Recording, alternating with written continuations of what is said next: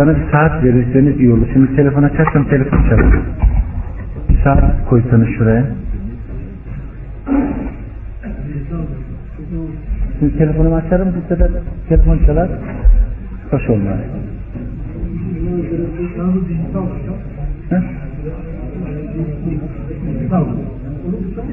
Ne diyor?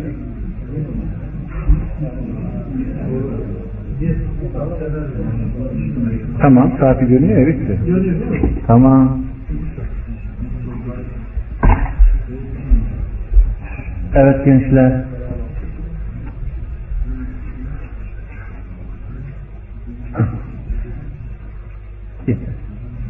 Beni biraz rahatsız ediyor.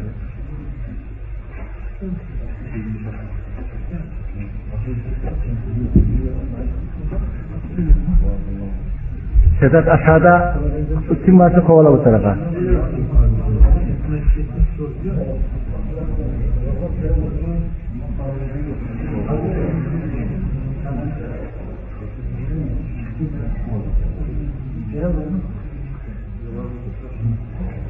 Sen neredensin? Hangi gruptan? Nereden? Nerede mi?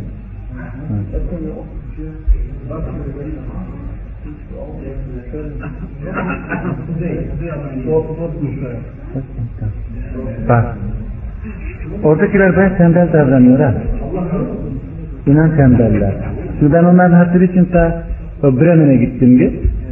Onlar bir kere de olsun gelmediler. Ta Bremen'e sohbete gittik. Sen karıştırma. Sen. Sen kendini oradan saymıyorsun. Zaten kimin yarası varsa olur canım. Hiç dert etmeyin. Telefonu aynı sürücüsü var da. Valla barakallahu Bu çimeci nedir? O geliyor. Affedersiniz. Efendim?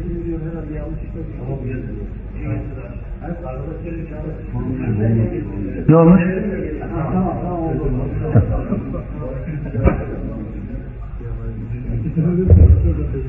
Hah. Abdülcabbar sen şöyle çık bakayım benim yakınıma sen. Ahmet de sen yakına. Var var noktan var Ahmet yok. Uyuyor mu?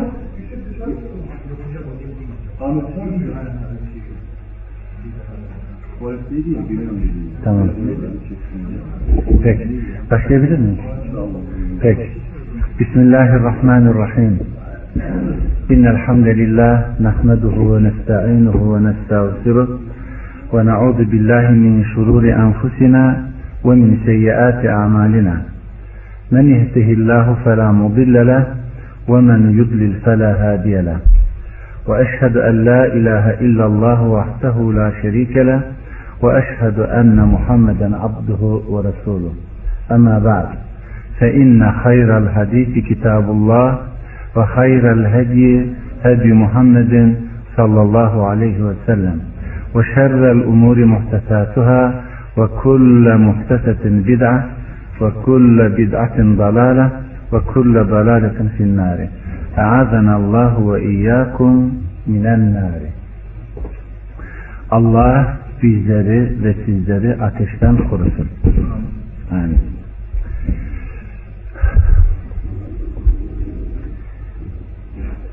Muhammed İbni Abdülvahhab'ın Mesailül Cahiliye diye bir kitabında bu kitaba atmış olduğu başlık Mesailül Cahiliye cahiliye toplumlarının haktan inhiraflarına uzaklaşmalarına sebep olan meseleler diye ele almış. Yani geçmiş ümmetlerin dalalet sebeplerini zikrediyor. Kur'an'dan, sünnetten bulduğu kadarıyla toplamış. Bunları böyle ele alıp zikretmesinin teker teker sunulmasının tabii ki ümmet tarafından o müşkülatların hemen algılanıp, algılanıp yani rahatlıkla anlaşılıp onlardan sakınma eylemini gündeme oturtabilsinler diyedir. Çünkü herhangi bir müşkülat nasıl ve ne şekilde geliyor veyahut bize sunulan meselelerde hangisine öncelik vermemiz gerekiyor ayırt edemiyoruz biz. Sahabedeki bu dikkat bizde yok. O yani bu dikkat ve hassasiyet Allah'ın o topluma ihsan etmiş olduğu bir nimettir. Ha herkes bu nimete nail olabilir mi? Kapı açık ama herkes ulaşamaz. Yani ulaşmak için sana kapıyı açmış ama herkes o mertebeye gelemez.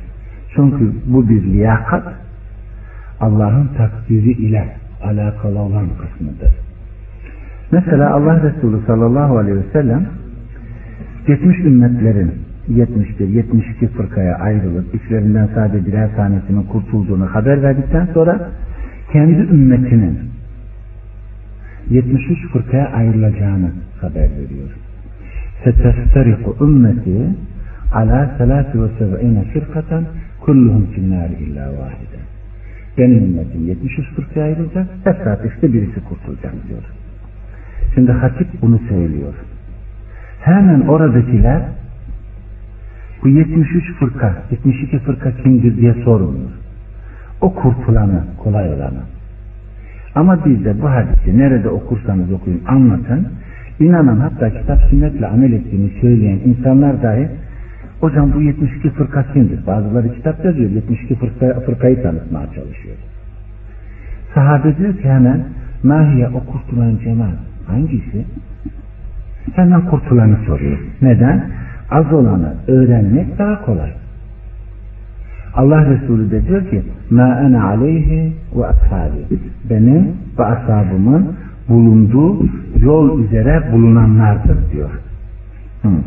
Yine bu meyandaki zikredilen hadis-i şeriflerin birisinden Allah Resulü diyor ki لَتَتَّبِعُنَّ سَنَنَ الَّذ۪ينَ مَنْ كَانَ قَبْلَكُمْ شِبْرًا بِشِبْرٍ ذِرَاعًا بِذِرَاعٍ حتى لو دخلوا جحر داب أو ضب لدخلتموه Al Yahud ve Nasara ya Resulallah kâle. Sizler diyor kendinizden önceki ümmetleri o kadar takip eder, onların izinden gider, onları taklit edersiniz ki diyor. Karışı karışına, kulacı kulacına onlara uyarsınız.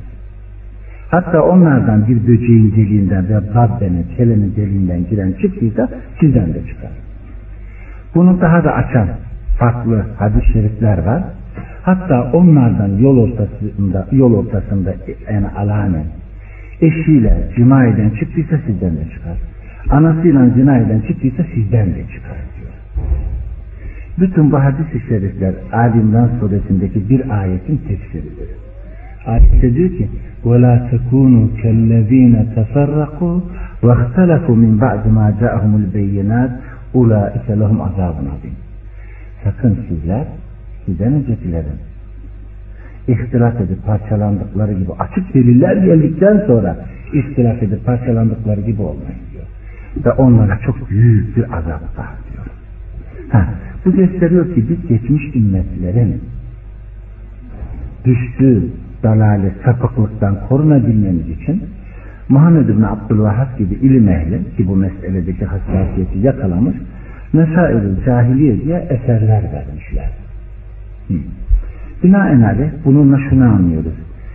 İman dediğimiz yolda giderken küfür dediğimiz yolun da yanında olduğu değişen hiçbir şey olmadığı yani hak ve dalalet beraber haktan inhirafın sebepleri aynı. Velev ki şekil, endam ile değiştirmiş olsa, adı da değişmiş olsa, haktan inhiraf mıdır? Eylem olarak aynıdır. Tıpkı aynıdır. Allah Resulü'nün de bize haber verdiği gibi. Onun için insanlar, insanlık hak ile batıl mücadele, hak ile batıl mücadelesinde birileri hakkın yolu üzere bulunup onun uğrunda mücadele vermiş. Birileri de bir kısmı da şeytanın yolu üzere bulunup onun için mücadele vermişlerdir. Eğer hareket dediğimiz şey cevher dediğimiz şey enerji dediğimiz şey isterseniz buna kristal deyin. İnsandaki bu cevvallik iki şeye meyyaldır. Yani hareketlilik. Ya hakka ya da batıla. Eğer kulluğun ifadesinde de bunu yakalamışsanız insanoğlu her halükarda kul yani o eylemin faili sahibidir. O eylemin adı da kulluktur. Mabudunu seçmede ya Allah'a ya da Allah'tan gayrına bir tercihi mevzu bahistir. O zaman kainattaki vuku bulan, isim değiştirmiş, şekil değiştirmiş, hareketliliğin biz arkasından mı gidiyoruz? Onu yolda kavşağa durmuşuz bekliyor muyuz?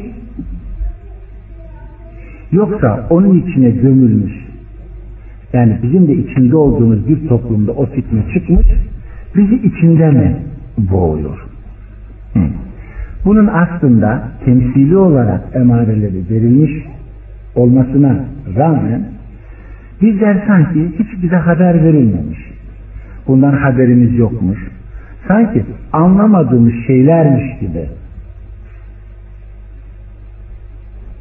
davranıyoruz ve dalalete daha çok da bakmamıza sebep olan bir ortamın oluşmasına kavuşuyoruz ve onunla kucaklaşıyoruz.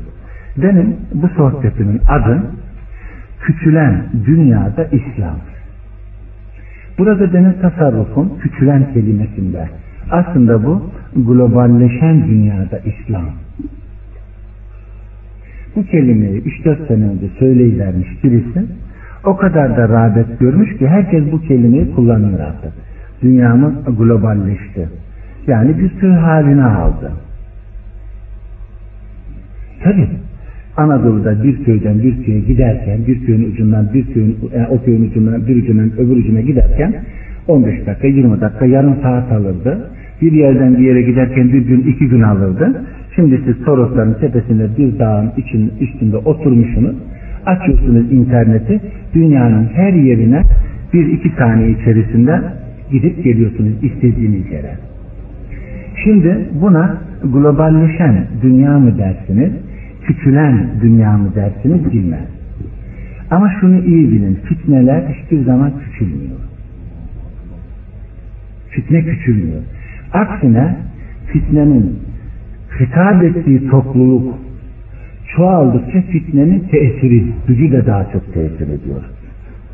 Bu sefer fitneyi elinde tutanlar eskiden diyelim ki Ankara'dan ta Antalya'ya bir fitne götürebilmesi için 4-5 gün yolda gitmesi gerekirdi.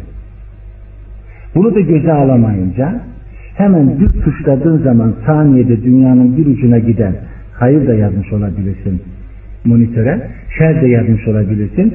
Anında dünyanın ömür ucuna bu ulaşıyor. Şimdi biz bu gibi bir oluşumun garibi miyiz? Yani anlamayacak kadar geri zekalı mıyız? Değil. Bu değil. Halbuki buna temas eden işaretlerde Allah Subhanahu ve Teala Resulü bize birçok imkanlar sunmuş. Mesela ayet-i kerimenin birisinde Allah diyor ki وَمَا اَرْسَلْنَاكَ اِلَّا رَحْمَةً لِلْعَالَمِينَ Biz seni alemlere rahmet olarak yolladık diyor. Bunu şimdiye kadar tasavvuf dediğimiz taifenin, tasavvuf ehlinin, tasavvufu görüşün ele aldığı manevi bir şumuliyet şeklinde görmüşüz. Manevi bir kapsam şeklinde. Ama burada anlaşılması gereken önce alem. Yani biz seni dünyaya rahmet olarak yolladık demiyor. Çünkü dünya alemden bir cüz. Bazen cüzle yani tül kastedilir. Yani Kur'an'ın ayetlerine kulak ver dediği zaman yani Kur'an'ın içindeki bütün ayetleri, Allah'ın ayetleri dediği zaman hepsini kasteder. Ha. Fakat burada eğer kül kastediliyorsa bütün, düz onun teferruatıdır. Meseleye böyle yaklaşmak gerekir deriz. Demek ki Allah Resulü alemlere yollanılmış. Hem de yollanılışı rahmet için Şimdi bundan anlamamız gereken öncelikli şu. Hiçbir kimse, hiçbir yaratık Allah Resulü'nün katiyetle ve katiyetle rahmetin zıttı olan bir musibet belaya sebep olacağını iddia edemez. Eğer böyle bir şey oluşmuş ise ona inandığını söyleyen Müslüman olduğunu iddia eden kimselerin yanlışıdır. Böyle bir yanlış varsa o zaman biz kusuru kendimizde aramalıyız. Aynen müşkülatların tespitinde, faillerin tespitinde savsakladığımız gibi ki bunu daha önceki sohbetlerde de duymuşsunuzdur. Herhangi bir müşkülatta Yahudiler hainler, maymunların kardeşleri, domuzların kardeşleri bize bunu yaptı. Kafirler bunu yaptı. Batı bunu yaptı. Amerika bunu yaptı gibi hemen içinde boğulduğumuz belanın, fitnenin katiyetle ve katiyetle faili biz olabileceğimizi hiç düşünmüyoruz. Hep başka yerde arıyoruz.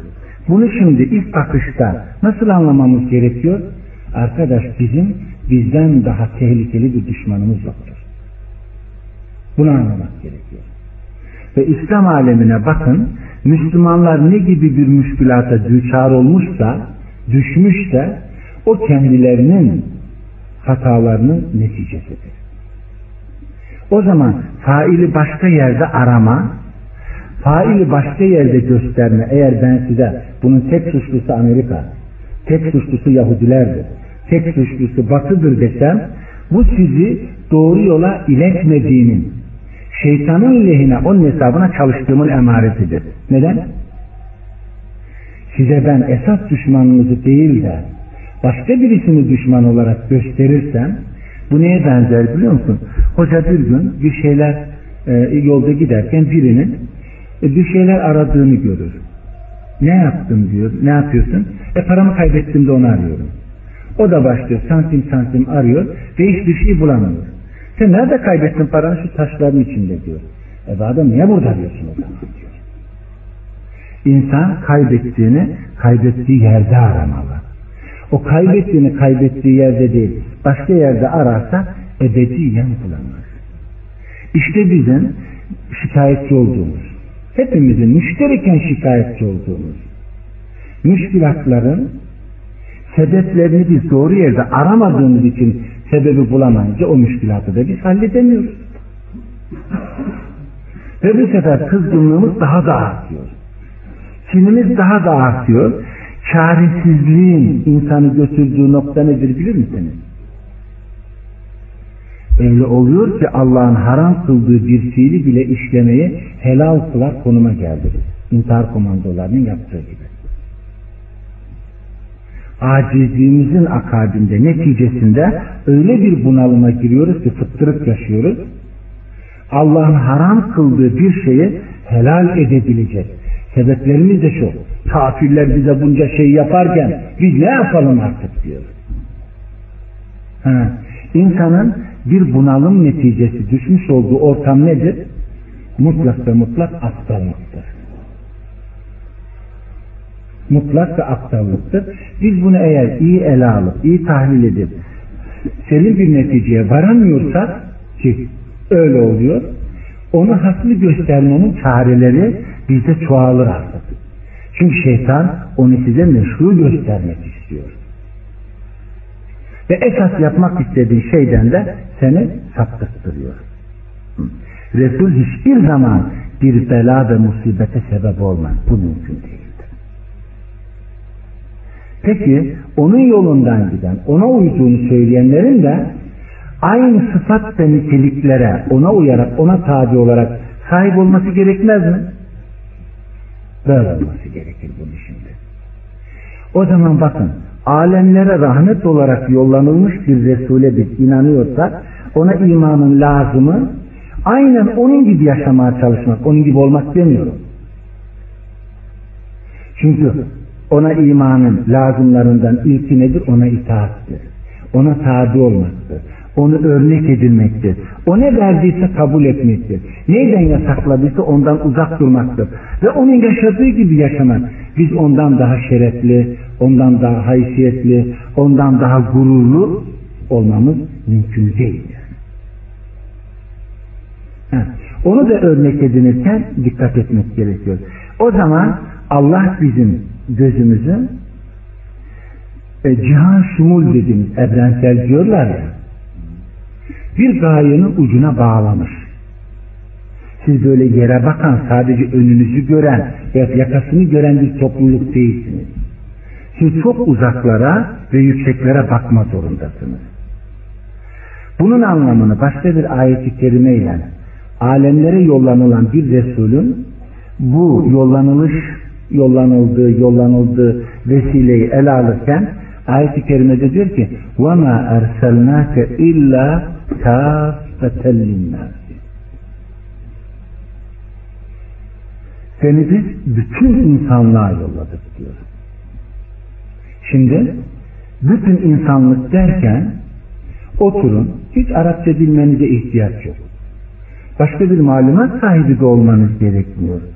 Konuştuğunuz ana dilinizi eğer iyi kullanıyorsanız demek ki bütün insanlığa yollanıldıysa insan kelimesinin içerdiği bir cins olarak ne kadar insan varsa onu içerir mi? Arabı bunun içerisinde, Acemi bunun içerisinde, Çinlisi, Japonu, Amerikalısı hepsi bunun içerisinde. Biz bu anlamı Resulü Muhammed Aleyhisselatü Vesselam'ı sair Resullerden bizim Resulümüz ona inandığımız Resul olması hasebiyle daha üstün fazileti göstermiş, göstermek için içine girdiğiniz zorlama bir anlam çıkarma da değil bu. Ama buna rağmen Allah Resulü'nden Cabir radıyallahu anh'ın naklettiği bir hadis-i şerifte Allah Resulü diyor ki o titu hamsan bana beş şey verildi. Lem yu'tahunne ahadun kabli. Benden evvel hiçbir kimseye yani Nebi kastediyor bu verilmedi diyor. Kâne kullu nebiyyin yub'atı ila kavmihi hasseten. Benden önceki her nebi hasreten sadece kavmine yollanılıyor idi. Ama ben ise ve bu'istu ila kulli ahmara ve esvada. Ahmet'in rivayetinde ilen nasi ammet. Ben bütün siyaha ve beyaza bütün insanlığa yollanıldım. Arapça bilmenize ihtiyaç yok. Bütün insanlığa deyince ve Allah Resulü'nün ömrü 63 sene. Hicaz Yarımadası'ndaki insanlardan başkasını görmedi. Alemlere yollanıldı. Hicaz'ın dışına çıkmadı. Şimdi bu gerçekle çakışan bir anlam değil. Sizi anlamaya itecek bir netice. Yani ya bu çakışıyor. Nasıl bütün insanlığa yollandı da 63 senede öldü? 40 sene 40, 40. yaşından 63'e kadar 20 senelik bir yani vazife gördü. Ve Hicaz Yarımadası'ndaki Arapların, Yahudilerin, Hristiyanların dışında kimseyi görmedi. Bu çakışan anlam değil. Gerçeği şu.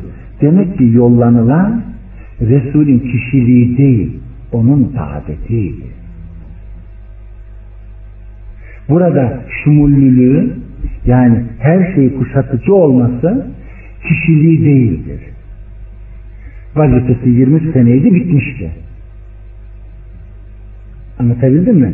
Ömrü içerisinde ne kadar insan onu görmüş, İslam'a girmiş ise bunu düşünün. Ha demek ki burada davetinin yani davasının, risaletin şumullülüğü, kuşatıcılığı göz önünde bulunmalı. Şu da bir gerçeklik demek ki kendisi yollanıldığı insanlara o daveti ulaştıran değil, başlatan Çünkü daha kendisi hayattayken Yemen'e yolladı, davetli olarak yolladı. Muazzın kıssasını Bukhari Müslim'de okuduysanız bunu da anladınız. Demek ki şu ayetin hitabının içine, şumulüne biz gidiyoruz. Eğer Resul'ün daveti bana ulaştı dersen siz bundan Resul'ün ağzından benim işittiğimi ona kavuştuğumu anlamıyorsunuz değil mi? onun öğrettiği, öğrettiğinin ulaştırdığı, onun ulaştırdığı, onun ulaştırdığı benim babalarımdan, dedelerimden ilk Müslüman olan kimse mutlak o insanların ulaştırdığı insanlardan birisinin vesilesiyle de bize ulaştı. Ha, normal kullandığımız dilde bile bunu anlamanın bir zorluğu yok. Şimdi bu davetin şumullülüğünü yani şu hitaba bir baktığınızda size çizmek istediğim şu global kelimesi. Dünya küçüldü kelimesi. Bizim artık bir köyümüzle, memleketimizle değil. Yani bir Türkiye, bir şurayla burayla değil. Bütün dünya ile ilişkimiz olması gerektiği bir ortamdayız. Ama biz daha hala neredeyiz? Yani biz gerçekleri bile bırak müşkülatları, sorunları, fitneyi, biz gerçekleri bile senelerce gerisinden takip eder, ediyoruz diyemeyiz. Ya varmış böyle bir şey diye ancak konuşabiliyoruz. Ve Allah Resulü'nün bu meseleyi izahta önce size naslar okuyorum ki anlatmak istediğim meseleleri bu kapsamda yakalayabilirsiniz. Bin Esved Allah Resulü sallallahu aleyhi ve sellem'den şöyle bir hadis-i şerif zikreder. Allah Resulü der ki La yabqa ala zahril ardi beytu mederin ve la veberin illa adhalahu Allahu l-İslam'e bi'izzi azizin ev bizulli delil. Yeryüzünde Allah'ın İslam'ı sokmadı, girdirmedi, ne köyde edip dağda bir çadır, vadide bir çadır, ne de şehirde bir ev kalmayacak diyor. Ya İslam'la onları aciz kılacak, ya da İslam'a onlar ters düşerek bize zelil olacaklar. O zaman en sonundan alayım. Demek ki bize ya zelil olmak var ya da aziz olmak var. İzzet Allah'ındır ve Resulünündür. Ve ona inananlarındır. Allah'ın onları ya aziz kılacaktır ya da zelil edecektir derken ya İslam'la aziz kılacak o kabul etmese bile İslam o eve girecek. Kabul ederse aziz olacak girmezse mutlak rezil olacaktır. Ve zelil olacaktır. Burada şimdi yakalamamız, yakalamamız gereken şey yeryüzünde hudut neresi? Hı? Dünya dediğim şeyin bir ucundan bir ucuna. Burada ne Arabistan'dan bahsediyor, ne Türkiye'den bahsediyor. Çünkü Türkiye dünyadan bir cüz. Arabistan dünyadan bir cüz. Allah yeryüzünde ne vadideki bir çadır ne de şehirdeki bir ev bırakmayacak ve oraya İslam'ı sokacak diyor. Ya onunla aziz kılacak ya da zelil edecek diyor. Şimdi acaba burada İslam'ı sokacak derken dün misal vermiştim bizde ahlak diye bir armut cinsi var kendiliğinden biter, kendiliğinden büyür, ilaçlanmaz, kendiliğinden yetişir. Erdiği zaman gider insanlar onu altında toplarlar. Hani armut, işte armut işledikleri gibi. Herhalde Allah İslam'ı her eve sokacak da biz seyir mi edeceğiz? Nasıl anlamanız gerekir? Şimdi onunla ya aziz kılar ya zelil. Baktığınızda şimdi Kur'an'a, sünnete ve Allah yolunda mücadele eder, size verilen görevi yerine getirirsiniz ya da Allah sizi şöyle kenara alır. Nasıl kenara alır?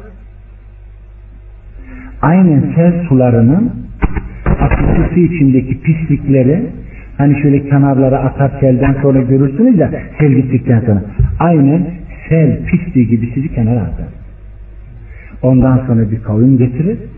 Bir kavim mi? Arabı getirdim diyor, Türk'ü mü getirdim diyor. İslam hiç kimsenin babasının malı, babasından ona intikal eden bir miras değildir. Ha, ona uyar, tabi olursan aziz olursun, uymazsan zelil olursun. Onu yaşarsan aziz olursun, yaşamazsan zelil olursun. Onu başkalarının yaşaması için tebliğ eder, ulaştırırsan izzet sende devam eder. Aksi olursa zillet içinde kalırsın ve perişan olursun. Şimdi bu ayeti de bu hadisi de ele aldığımızda demek ki bizim birileri gibi komplo teorileri üretmemiz gerekmiyor. İnsanlara hayal pompalamamız gerekmiyor. Bu sözümü anladınız mı? Yeryüzünde birçok güç vardır ki ayakta kalabilmesi için kendine bir hasım icat eder. Bunu anladınız mı? Yani ayakta kalabilmesi için bir hasım icat eder. Biz bunu menfi yönde ele almıyoruz. Müsbet yönde ele aldığımızda en üst noktada bizim verdiğimiz örnek nedir? Hayatı değerli kılan nedir dersiniz? Ölümdür. Eğer ölüm olmasaydı hayat bu kadar güzel olmazdı yaşam. Halbuki ölüm bizim korktuğumuz bir şey ama bize hayatı tatlı kılan, değerli kılan ölümdür. Onlar bunu kötülükte kullandıkları için her şey zıddı ile kaim derken yani hastalık denilen şey olmasaydı siz sıhhati bilir miydiniz?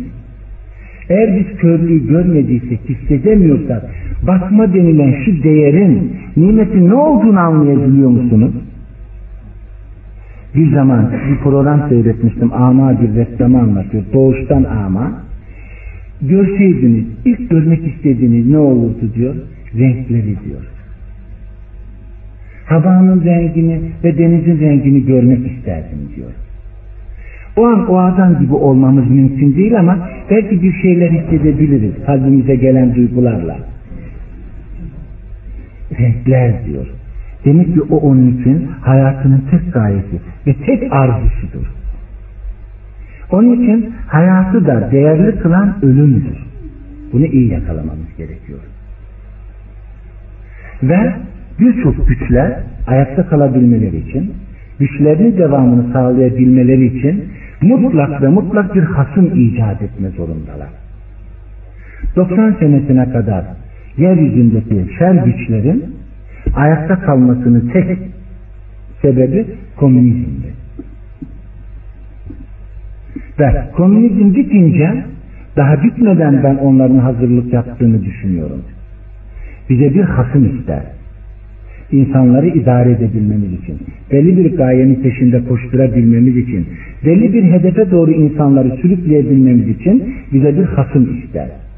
Ve sanki hasımdı, yani hasım hazırdı, kırmızı hasımlıktan çıktı ve yeşil İslam hasım olarak gündeme getirildi.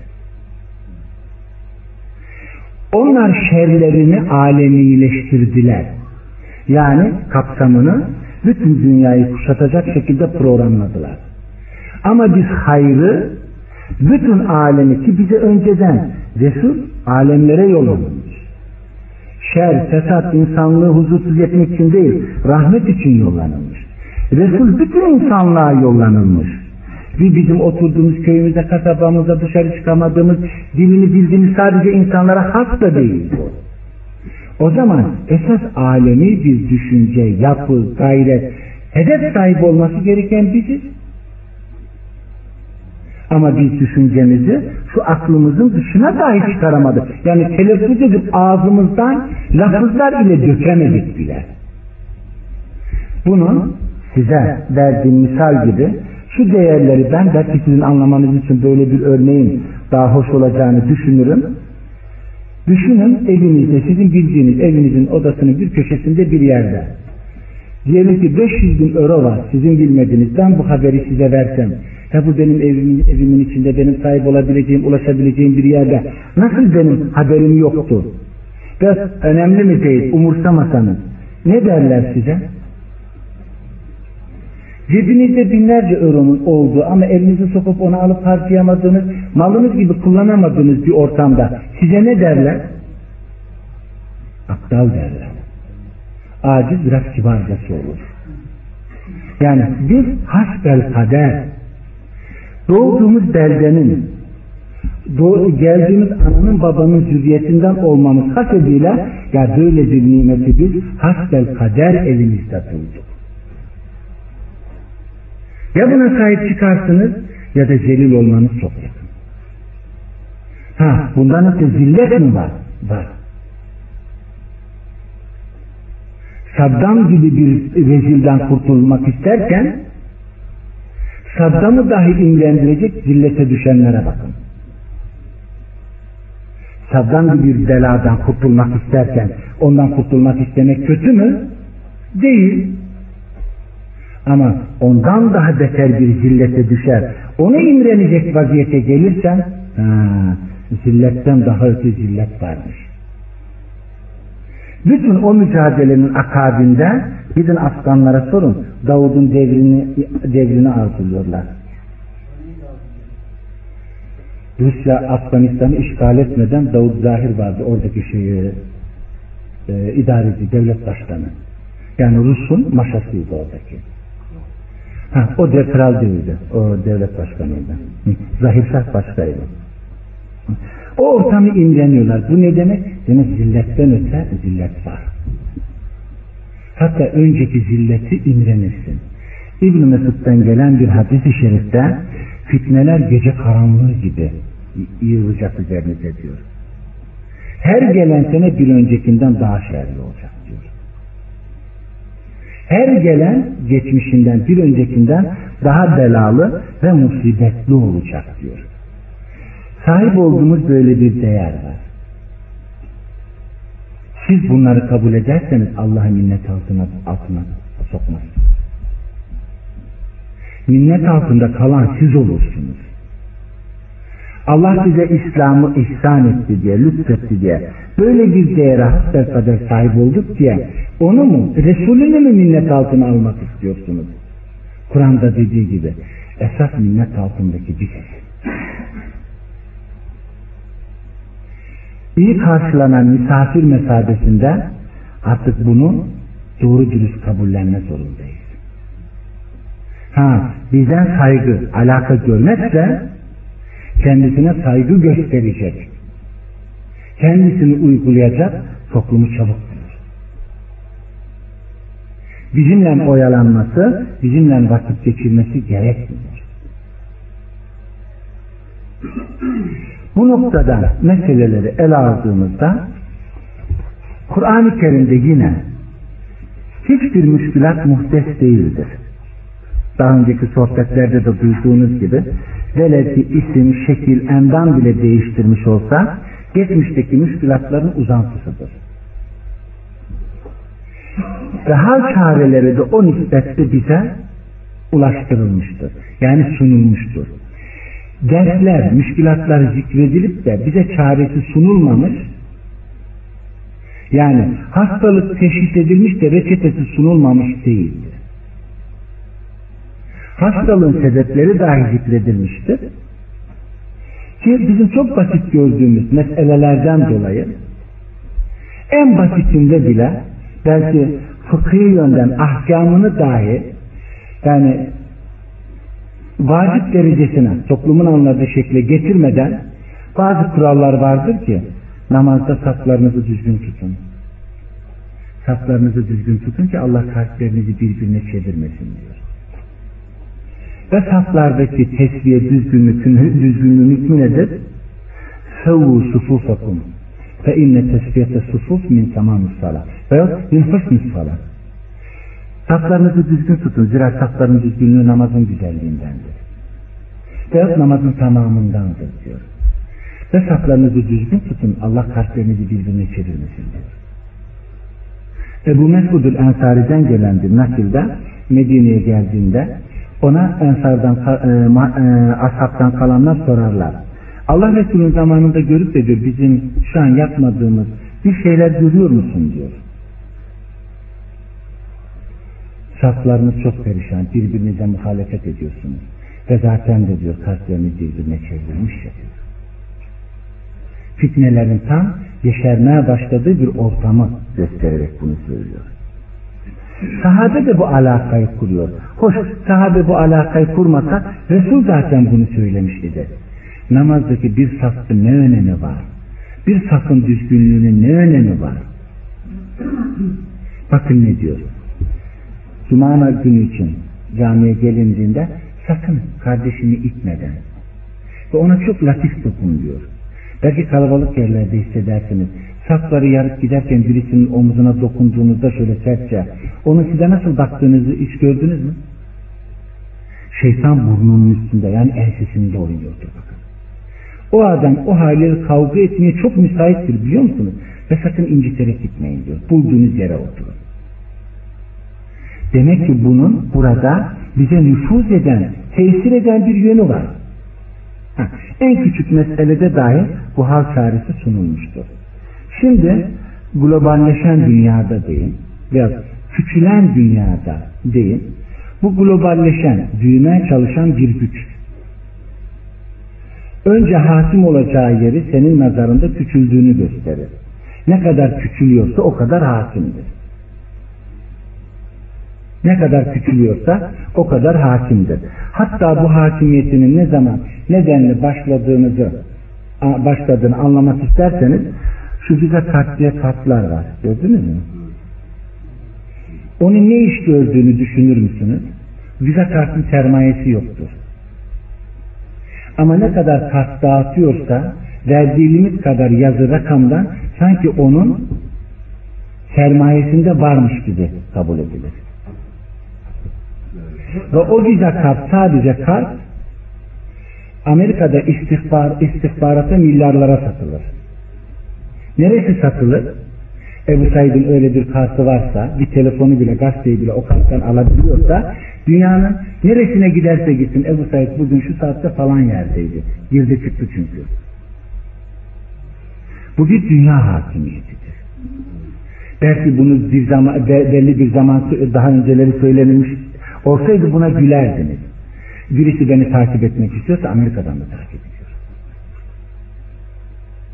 O kartı kullanıyorsan ki kullanma zorunda bırakılıyoruz zaten bir yere kadar. Ha bu ne demektir? O zaman ekonomik bir istila gündemde. Ama ekonomik istiladan önce bizde fikri bir istila var.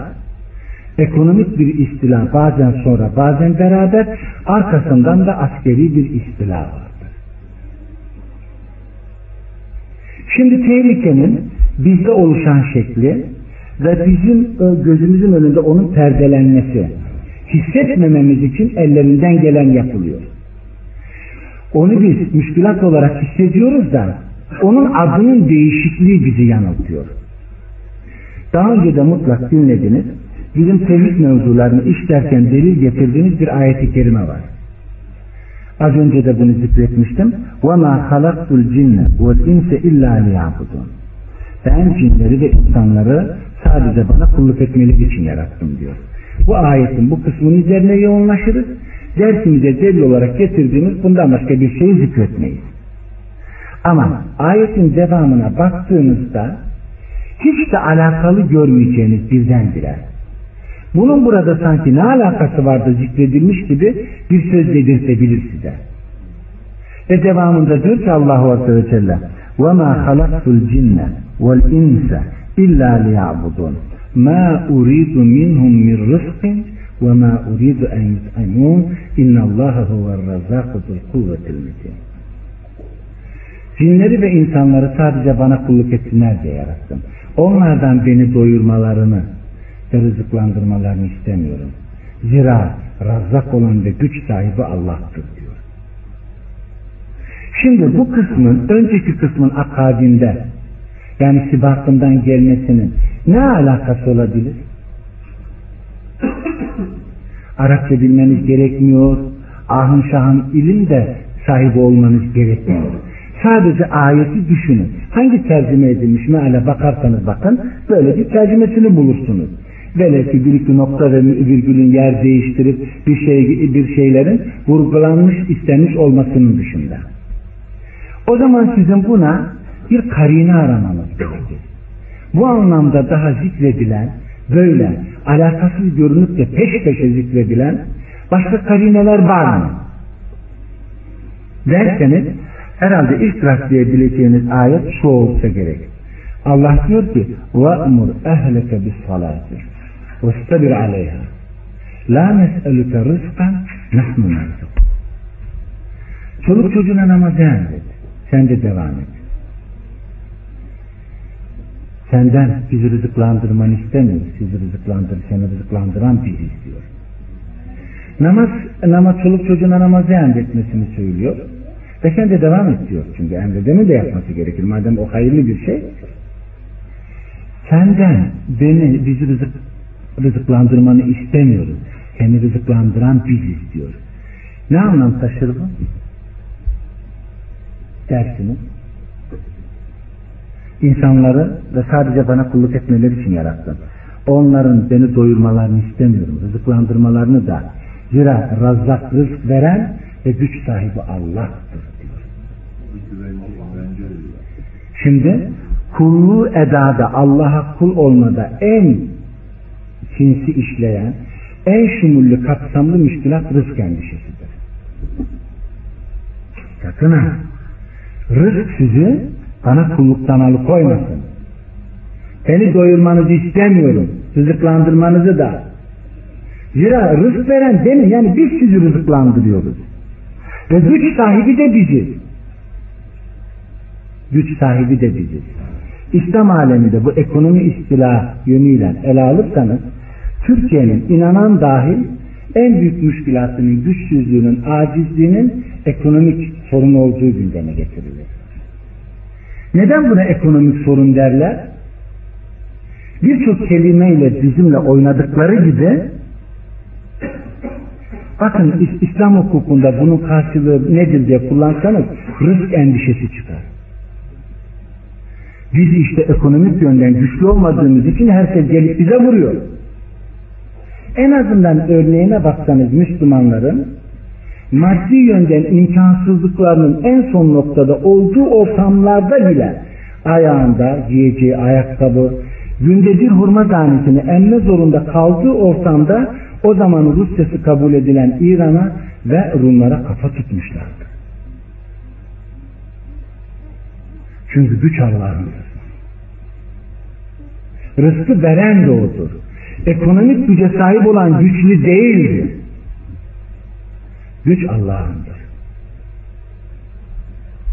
Ve bu ekonomik müşkilat diyerek, sorun diyerek Müslümanların ekonomik yönden güçlenmesi gerektiğini ha bu karşı tarafın gücüdür. Çünkü gücünü Allah'tan almayan sırtını onun gücüne dayanamayan gücü sahip olduğu insanlardır. Ama onun gücünün hakimiyeti bile bizim üzerimizde inan o güçten değil mutlak onlar zaferini bizim korkaklığımızın üstüne kurmuşlardır. Rızk endişesindeki müşkilatımızın üstüne kurmuşlardır. Yani onların başarısı diye bir şey mevzu bahis değil. Bizim acizliğimiz onları başarılı gösteriyor. Değilse maymunların, domuzların kardeşi olarak zikredilen insanların hayata ne kadar bağlı, ne kadar hayatla iç içe kopmak, kopmak dahi istemedikleri bir gerçek. Bu insanlar korkmadan bize geliyor değiller. Bizim korkaklığımızın üstüne zafer bina ediyorlar. Bunu en basit anlamda bile bizden anlaşılsın diye söylüyorum. Bazen gençleri böyle konuşurken görüyorum. Galatasaray'ın falan kulüple maçı var işte kaybederse bize iki puan gelir diyor. Ulan aslan sen başkasının mağlubiyetine mi zafer bina edeceksin? Şimdi onların zaferi bizim acizliğimiz ve korkaklığımız zilletimizdir. Onları bizim zilletimiz aziz kılmış gibi gösteriyor. Bizde zillet olan bir şey mutlak onlarda aziz olarak gündeme gelecek. O zaman bizler ekonomik istila denilen şeyin hangi kapsamda çerçeve içerisinde nasıl bize sunulduğunu iyi yakalamamız gerekiyor. O zaman biz izzeti ve gücü Allah'ta, Resulünde ve İslam'da aramamız gerekiyor. Az önceki zikrettiğim hadis-i şerifte de dediği gibi ya İslam'ı kabul ederler aziz kılar ya İslam'ı reddederler ve onları zelil kılar diyor. Ve her ev buna muhataptır diyor. O zaman bizlerin güç elde etmek istiyorsak gücün sahibini bilmemiz gerekir. Kur'an'da da hadiste de yine bu hadis-i şerifin akabinde bana beş şey verildi benden önce kimseye verilmedi derken bana korkuyla yardım verildi diyor. Bunu anladınız mı ne demek? Korku nasıl yardım olur? Düşmanımızın kalbine korku vererek bize yardım ediyor. Ve dünyada böyle bir güç yoktur. Hiçbir silah bu denli insanın kalbine korku saramaz. Ve Allah düşmanımın kalbine korku vererek bana yardım etti diyor. Ve böyle bir güç yoktur ki bu denli bir korkuyla insan kalbine nüfuz edebilsin. O zaman biz gücün sahibini bilmeliyiz. Eğer o güce layık olmak gerekiyorsa ki öyledir, ona kul olmak zorundayız. Ve o akabinde de bizi kulluktan alıkoyacak müşkilatların en önde gelen sebeplerini zikrederek sakın ha. Rızk endişesi, rızk tasası, hani ekonomik e, problem sorun diyorlar ya. Böyle bir şey perdelenerek size rızktaki Allah'a imanınız, Allah'ın rızaklığındaki onu birlemede bir müşkilat oluşturmamalı. Böyle bir kanaate veyahut görüşe sahip olduğunuz andan itibaren helakınızın başlangıcıdır. Tabii ki bizim maddeyi, varlığı bu denli ele almamız, onu zemmetmemiz, kötülememiz şöyle anlaşılmamalıdır. Bunu en güzel ifade eden birisi olarak benim gördüğüm Said Nursi'nin şöyle bir sözü vardır. Bizim maddi sevmememiz onu istemediğimizi göstermez. Bunu anladınız mı ne demek? O bize gelsin ama bizden iman ve ırz karşılık olarak bir şey almadan gelsin. Biz onu harcamasını da biliriz, kullanmasını da biliriz.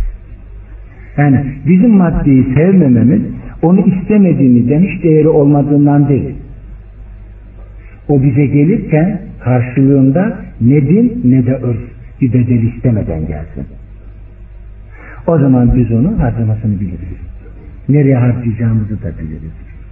Bu bize dengeyi kurdurtuyor. Dün arkadaşların yaptığı sohbetin bunların altyapısı olarak kabul edin. Bu dengedir. Biz hiçbir şeye Allah'ın ona verdiği değerin üstünde bir değer biçemeyiz.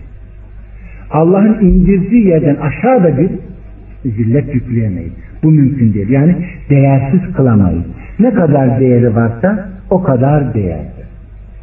Bunun yanında bizler ekonomik problemleri biz rızk endişesi olarak değiştirelim. Çünkü ekonomik sorun rızk endişesinin kodlanmış adıdır.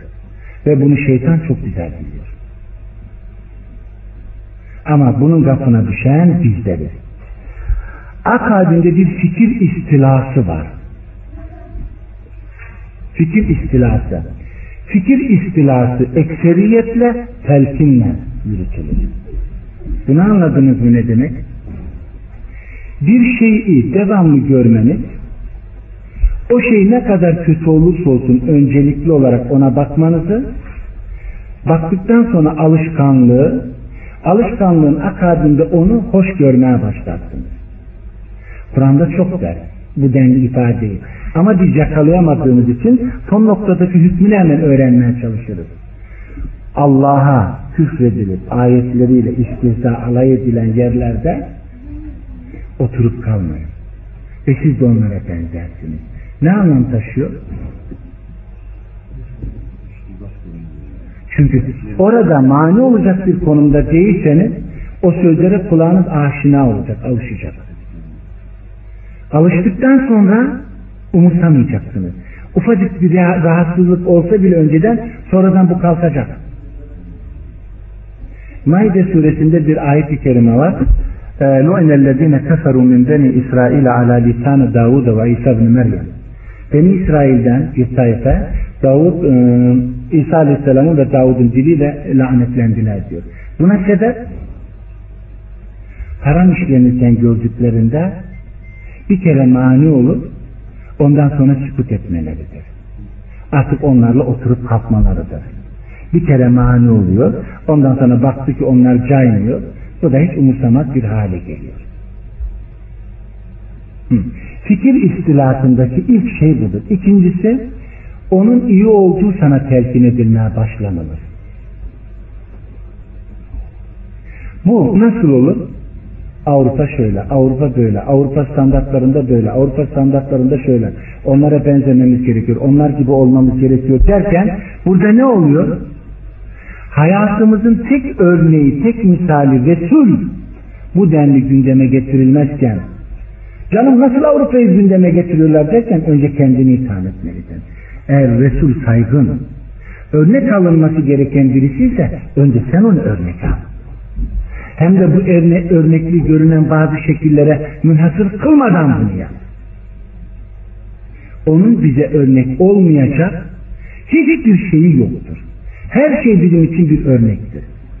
Ki Selman'ın da dediği gibi Müslim'deki hadis-i şerifte Selman'la istihzaya alayvari bir şekilde doğru mu diyor? Muhammed size her şeyi öğretmiş diyor.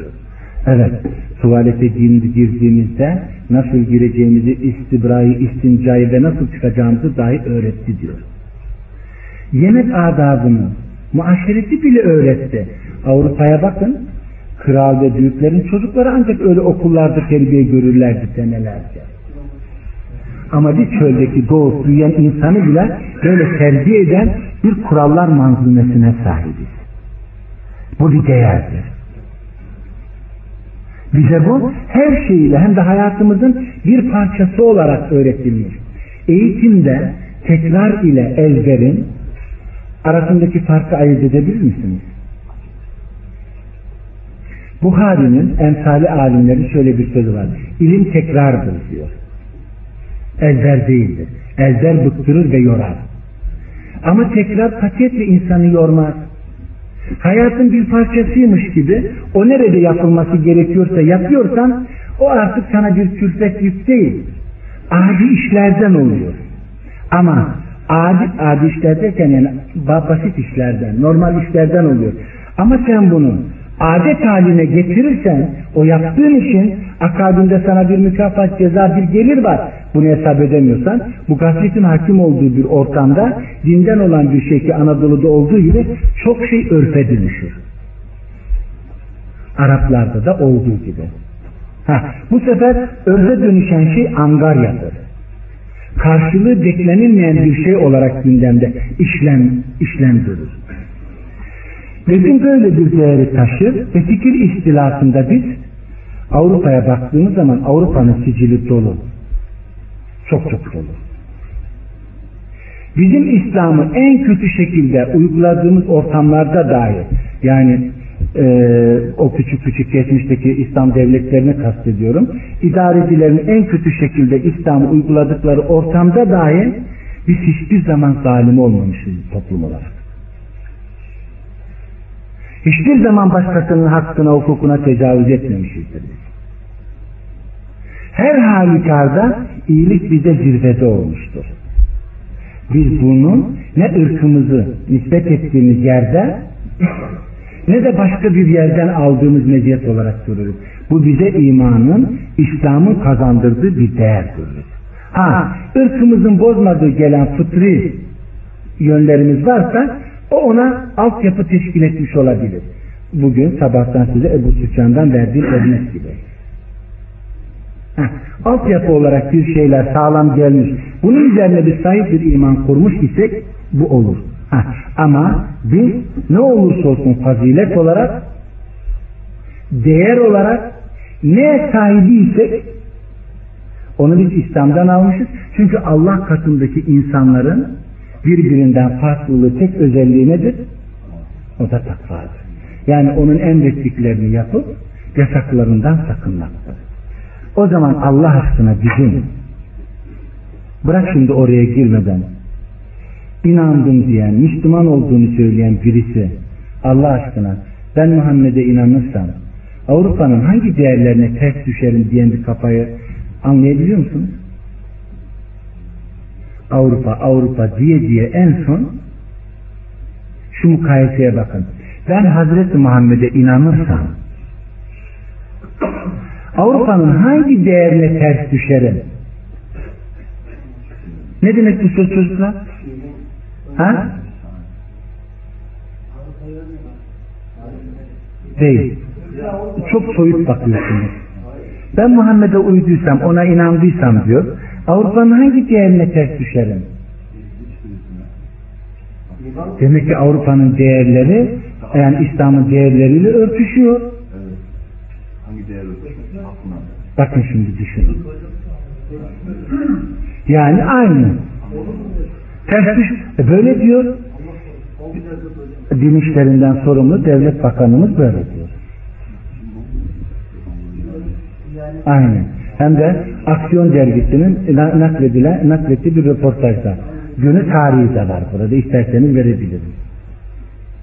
Bununla anlatmak istediğim o adamı ayıplamak için değil bu. Biz o adamı ayıplamadan önce kendimizi ayıplayacak birçok şeyin olduğunu düşün, yani düşünmemiz gerektiği için diyorum. Öyle oldu ki artık Avrupa hani Hazreti Muhammed bile ters düşünüyorlar. Onların Hazreti Muhammed'e düşen tek bir hiçbir şeyi yok. Demek onlar Muhammed'e inanmadan da bu değerlere sahip olmuş demek gerekiyor. O zaman Muhammed'e inanmayı bırakıp Avrupa değerlerine sahip çıkarsanız aynı şeylere sahip olmuş olursunuz. Bu mantığı eğer geçmişinizde ararsanız çok yerde örneklerini görürsünüz. Bunu anladınız mı? Bu mantığı bizim geçmişimize bakarsanız çok örneklerini bizim içimizde de serpiştirildiğini görürsünüz. Adam gelip diyor Ebu Turab-ül Bistami'yi görmek Allah'ı görmekten 70 derece üstündür diyor. Ne olmuş sanki? Bu on, ondan daha mı güzel? Mehmet Aydın'ın sözü daha mı çirkin? Biz geçmişimizi gözden geçirmeliyiz Kur'an'a göre. Ve geleceğimize istikametli bakabiliriz. Bizim içimizde dıştan gelen tehlikeden daha büyük tehlikeler var. Biz onu İslam adı altında İslam'a rağmen kucaklayabiliyorsak esas tehlikenin nereden geldiğine bakın. Tabii ki Avrupa'yı net edeceksiniz.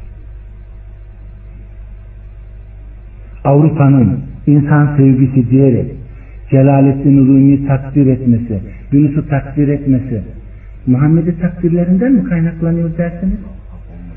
Öyle olsaydı kaynak olan Muhammed takdir edilmeliydi. Değil mi? Neden?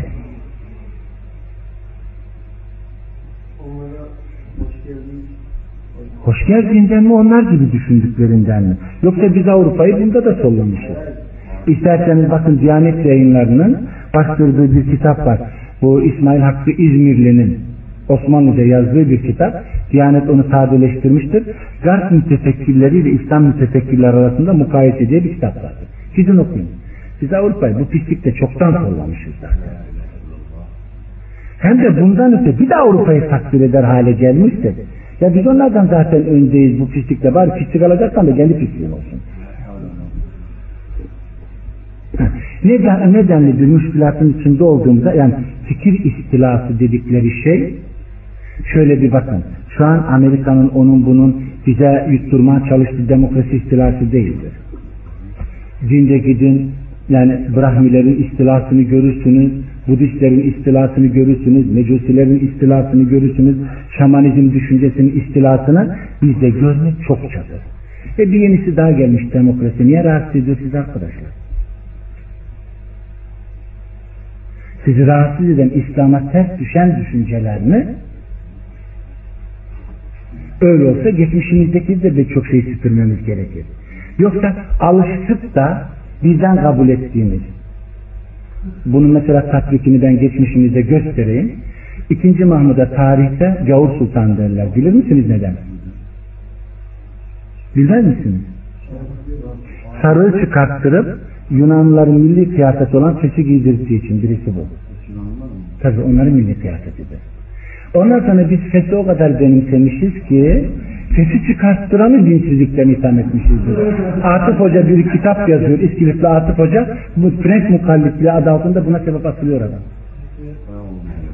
Yani o kadar garip şeyler oluyor ki sarığı dinden kabul etmişiz Budistler, Sifler gibi. Arkasından onu birisi çıkartmış. Yavuz Sultan demişiz.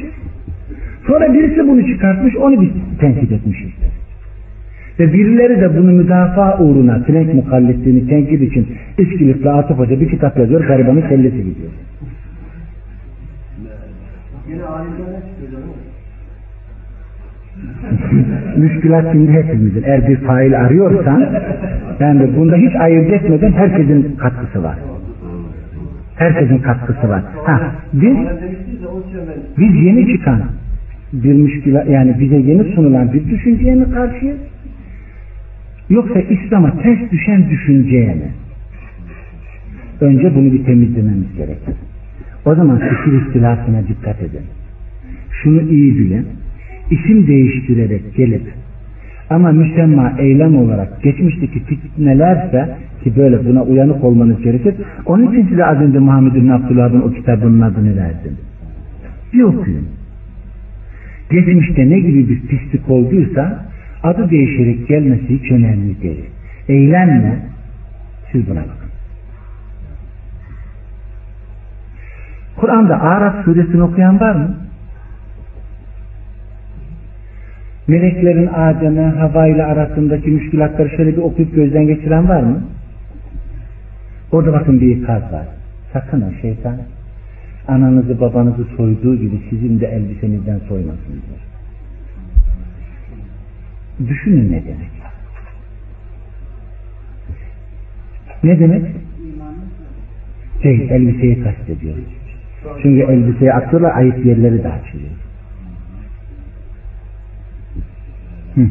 Fikir istilasına karşı dikkatli olun.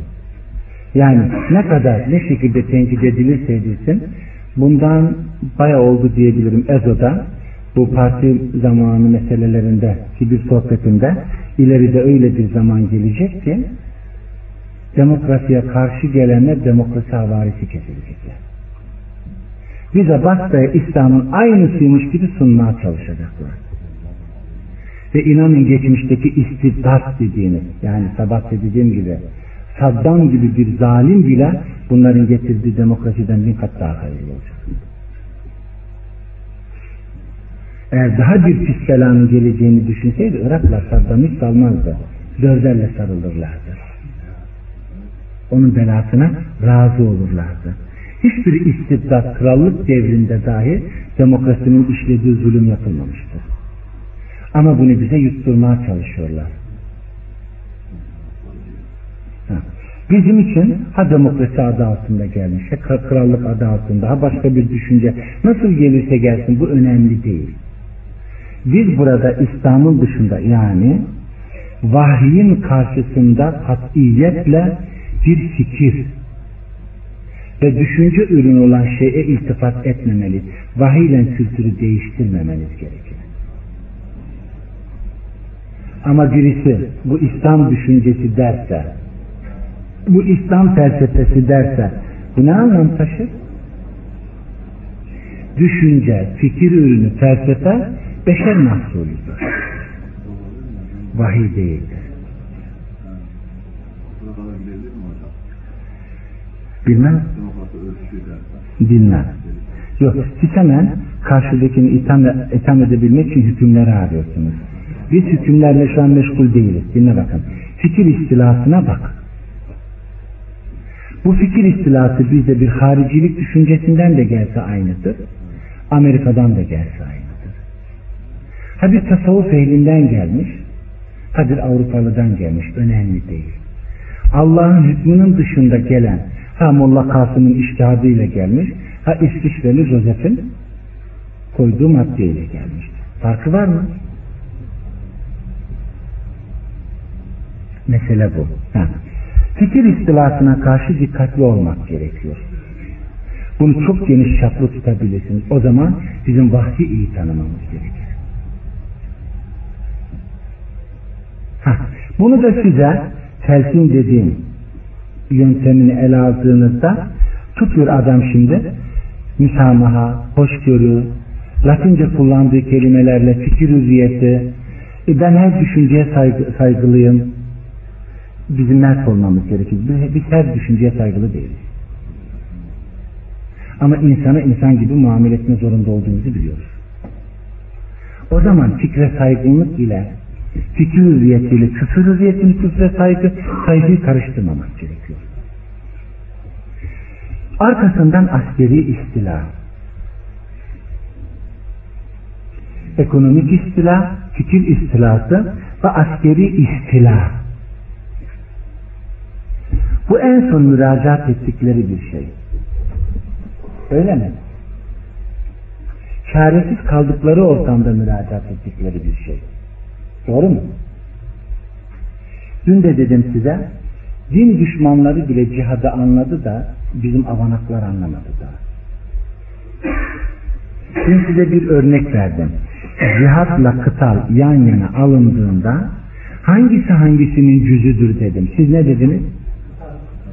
Kıtal, cihadın cüzüdür. En son başvurulması gereken çaredir. En son başvurulması gereken çaredir. Ama kıtalı, cihadın geniş anlamını iptal edecek şekilde ele alırsan sen cihadı bilmiyorsun. Bir cüzüyle kendini avutma işi becerdiğini düşünürsün. Ve onun için dedim, din düşmanları dahi cihadı anladılar. En son başvurma gereken şeyi onlar kendi lehlerinde menfi olarak gündeme getirir. Ama biz bizden olan bir şeyi kendi lehimizde müsbet olarak gündeme getiremeyiz. Getiremiyoruz. Buna eğilip İslam hukukunda ilim ehli olarak tanıdığımız, sevdiğimiz, saydığımız kimselerin bu meseleye bulundukları ortama göre ki son zamanlarda ilim ehli arasında çokça sözü edilen yeni üretilmiş, türemiş bir ıstılahta fıkıl vafi diye bir olay vardı. Bunu duydunuz mu? Şimdi fıkıh anlayış.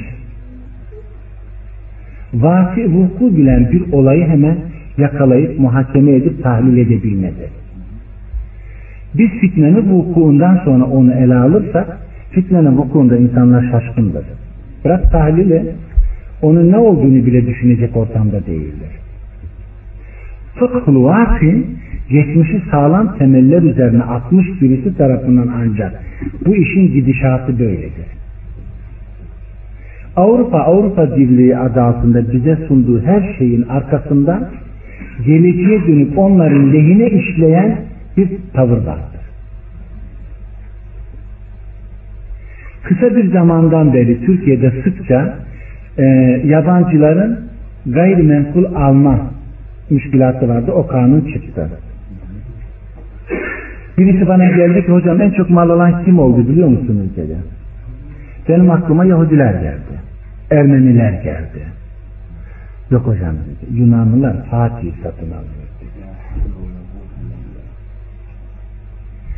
Patrikhanenin etrafını ala ala temizleyecekler. Suriçi bu ayrı bir gaye. Bizim burada aldığımız gayrimenkullarla karşılaştırırsak bizim aldığımız bir evin arkasında başka bir hedefimiz yok ki arkadaşlar. Bir zamanlar buradaki oturanlar bilir bu Şans İslami'nin etrafında bu Avrupa Birliği binası oradaydı ya yeni yeni büro falan Brüksel merkezi olunca oradaki 700 bin franga alınmış eve 10 milyon basarak satın aldılar biliyor musun? Hatta biz Karbet'te de çok yaptılar bunu. Adam basıyor şimdi parayı alıyor. Biz ırkçı değiliz. Birilerine ırkından dolayı düşmanlığımız da yok. Ama birileri bize dostluğunu altında haince işler yaparak sunarsa bizim buna uyansırmamız gerekiyor. Ha, bu nereye gider? Ekümenik denilen patrikhanenin tanınmasına kadar gider. Bizim binlerce insan vererek elde ettiğimiz yerler öyle diyelim. Onlar kağıtla bir iki sözden alıyor. Vallahi din düşmanları cihadı çok güzel anlamış bizim avanaklar da hala anlamadı. Heh. Onun için dünyanın küçüklüğü ki benim ifade etmem bize gösterilen bir hedefti. Dünya küçülmüştür. Ama fitne küçülmüyor. Küçülen bu dünyada bizim herhalde bir atom hücresinin içine girip de bir alemi temaşa etme imkanımız yok değil mi? Adamlar dünyayı küçültürken işlerini kolaylaştırdılar. Ama dünya küçülürken bizim işimiz zorlaştı. Çünkü bırakın fitneyi biz kucaklayarak karşıdan kavşakta beklemeyi, hayrı dahi idrak edemeyecek bir konumdaysak acaba bizim ulaşacağımız, varacağımız yer neresi olur? O zaman sizin bu meseleye Yetiştirilen bir vaaz ve nasihat tipinde değil. Bizim davetimizin şumullülüğü, cihan şumullülüğü. Hasbel kader gücümüz, gayretimizle değil.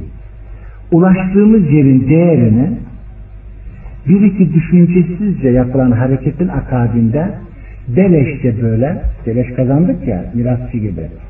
Yani bir mal alırken babasından kalıp kalmadığını sormanızı tavsiye ederler size. Alışveriş uzmanları. Neden? Babasından kaldıysa pek ısrarlı olmaz fiyatta, ucuza götürür. Ama kendi emeği ise onu size kolay kolay satmaz. Bize beleş hasbel kader gelen bu insanları kolayca harcamayın. Bununla ne kastettiğimi Hollanda, Hollanda'dan bazı gençler iyi anlıyor. Bunu beleşçe harcamayın. Biz hasbel kader buradayız ve hiç kimseye huzursuzluk vermek istemiyoruz. Bu insanlara biz dünya ve ahiret saadetini verebiliriz. Ve bu denli de bütün insanlığa karşı bizim bir görevimiz var. Sadece kendi insanımıza değil. Sen beni paşa gönlün isterse dinle. Ben bir başkasını da bulurum beni dinleyecek. Allah'ın lütfu sana münhasır değildir. Yani senin tekeline amade, edilir, amade edilmiş değildir. Allah'a kulluk herkese kapısı olan bir saraydır. İsteyen girer, ister kapısından bak, ister kapısından bakar, isterse geri döner, çeker gider.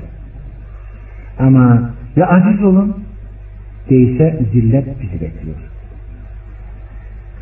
Davamızın şumullülüğüne baktığımızda demek ki bu ayetin muhatabı 23 senelik ömründe Resulse kıyamete kadar inandım diyen herkestir. Ve Allah'ın İslam'ı sokmadığı hiçbir ev kalmayacak. Ne vadide bir çadır ne de şehirde bir ev diyor. Ya o İslam'ın aciz kılacak, İslam'ı kabul ederse ya da İslam'a ters düşürüp onu zelil edecek diyor. Böyle şumullü bir hedef dikilmişken hasbel kader birçok insanlar bize sunulmuşken bizim daha hala dar bir çerçeve içerisinde sadece yani gözümüzü diktiğimiz yerde bir metre bir santimetre kare içerisindeki bir yere yerle meşgul olup her şeyi orada görmeye çalışmamız herhalde pek akıllıca iş değildir. Olmaması da gerekir. Efendim? Şimdi bu kadar nimetin sunulduğu bir ortamda hasbel kader bize verilen vesileleri de düşündüğümüzde daha önce size geçen senede verdiğim bir örnek var. Biz Türkiye'de olsaydık sizi böyle bir toplama imkanı olsaydı olsa olsa bir Antalyalılarla muhatap olabildim ve Ankara ve neredeyse oradaki insanlar. Gelin Hollanda'ya İslam'ı anlatmaya gidelim.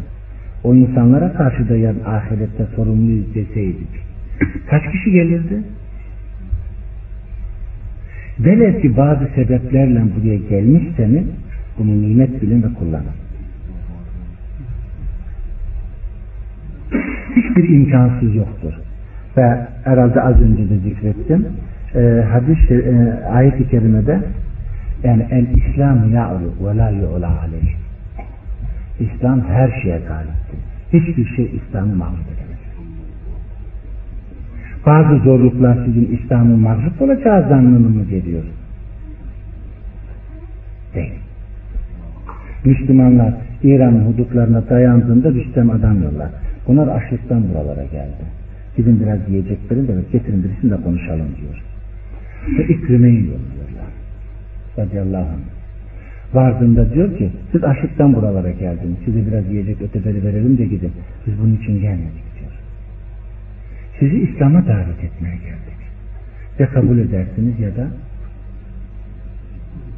Böyle mi yapacaksınız? Ayağınızda açık çarık bile yok. Elinizde kalkan silah yok. Allah Resulü buraları yani Kisra'nın beyaz liralarını ayaklarınızın altında ezileceğini haber verdi. Biz buna inanıyoruz. Madem ki Allah'ın sokmayacağı hiçbir ev, İslam'ı sokma, sokmayacağı hiçbir ev kalmayacak, neden bunda bizim bir mala harcımız olmasın? Bu cimriliği yapıyorsunuz. Ve söylediğiniz bir kelime, yapacağınız bir hareket çok şeye sebep olabilir. Evet. Bayağı sürdü. Evet. Bu mevzuda soracağınız eğer ayetlerin, hadislerin yerlerini istiyorsanız görebilirim. Eve gittiğinizde şöyle bir oturun bir düşünün. Dersin dışına çıkmadan. Yok dersin konuşmayacağım. O dediniz ya o ne, ne bilmem ne bakar demiş. Demokrasinin bu işinden ne var? Öyle demedi bak. Ha. Yarım saat önceki sohbeti nasıl naklederiz bakın şimdi. Yani İslam Ebu Said böyle diyor. Ebu Said dedi burada belki. Ben dedim ki bakın benim Muhammed'e inanmam. Avrupa'nın hangi değerlerine ters düşer? Evet. Ben onu e, yanlış anladım. Değil doğru da ama kelimeyi aynen, aynen naklet bu, bu, dedektir der. Evet.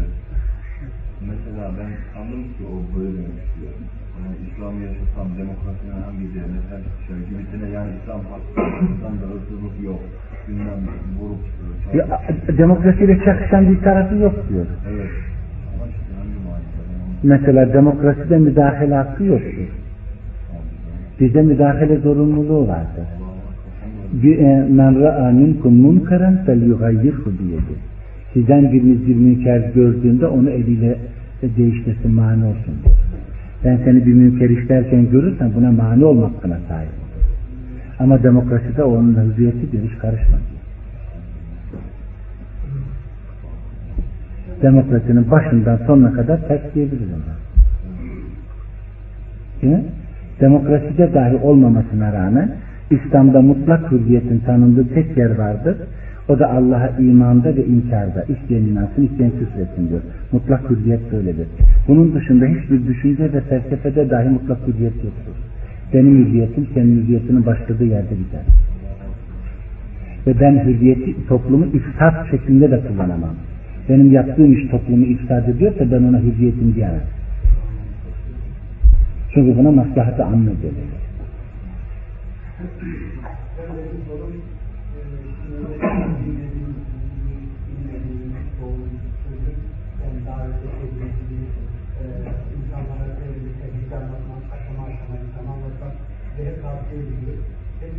ekonomik anlamda veya hani ekonomik sorun endişesi var ya bugünkü Müslümanların özellikle Avrupa'da yaşayan Müslüman kardeşlerimizin bu ekonomik e, zorlukları aşabilmeyi ya da bunları başarabilmek için her kişinin kendisi ve seçici hükümlerini uygulamalı yoksa İslam'ın genel hükümlerini birer yani herkes aynı şekilde algılayıp aynı şekilde uygulamak zorundayız. Şimdi ben e, maddi imkanları horlar şekilde bir söz etmedim. Maddi imkanların bize gelirken bizden bedel olarak aldığı değerlerdeki tehlikeyi vurguladım. Heh, şimdi efendim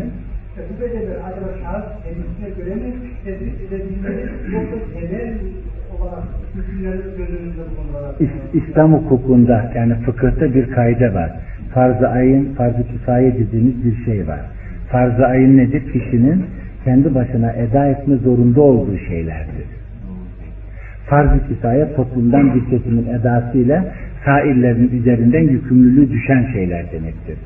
Sen bunu önce farz-ı ayın mesabesinde almak zorundasın. Çünkü orada وَأْمُرْ اَهْلَكَ بِالصَّلَاةِ Çoluk çocuğuna namazı emret ve sen de وَاسْتَبِرْ عَلَيْهَا Ben de devam et. لَا نَسْأَلُكَ رِزْقًا نَحْنُ نَرْزِقُكَ Senden bizi rızıklandırmanı istemiyoruz, seni rızıklandıran biziz. Bu nedir? Ferdidir. Kişiler, ferden herkes bunu yaparsa toplum bunu yapan bir toplum olur. Ama biz önce cemaatin teşekkülünü düşünüyoruz, fertlerin ıslahı değil. İşe tepeden bakıyor. Önce fert sorumluluğundaymış değil mi? Öyle mi? Sorun bu değildi, cevap da bu değildi. Buyur o zaman. Tekrar et.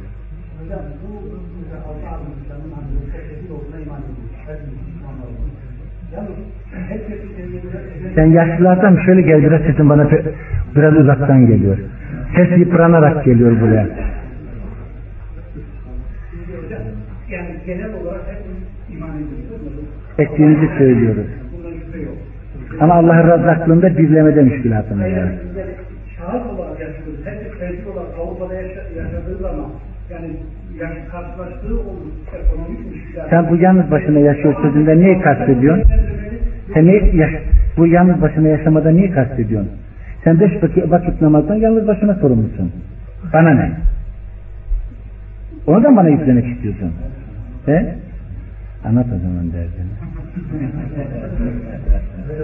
Senin ailesinin maddi gideri var. Kendin ailesi hocam. Yani bir iş yerinde. Evet. Mesela tabii işe gidiyor. Ben orada nasıl mesut kullanırım diyor. Veya bir dükkanı var. iş sahibi. Bir iş hukuku var, ticaret hukuku var bunu bilmelisin. Namazın 50'ye yakın mesaili vardır. Bir ticaret hukukunun 500'ün üzerinde mesaili vardır. Bitirsin. Bitirsin. Evet. Ne demek istedin?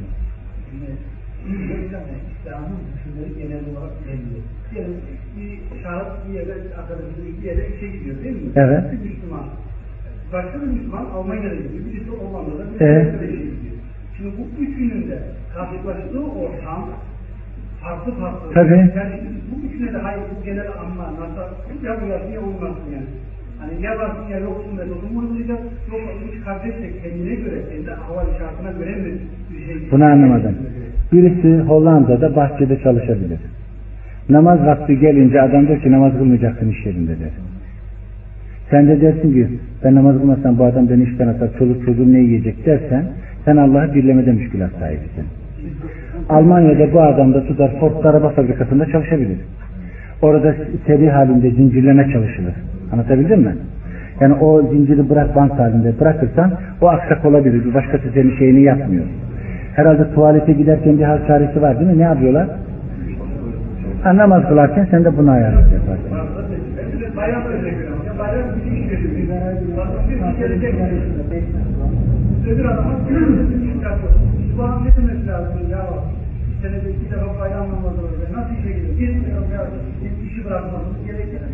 Bayram namazı farz olmadığı halde da Şimdi- biraz da biraz daha an, iyi anla- anlaşıldı soru. Ne yapman gerektiğini sen bilmiyor musun? Niye benim bana yüklemeye çalışıyorsun? Yo biliyorum. Sen ne yapacağını biliyorsun. Bak namaz hakkında sözü net dedim. Benim namazıma mani olmaz. Bitti.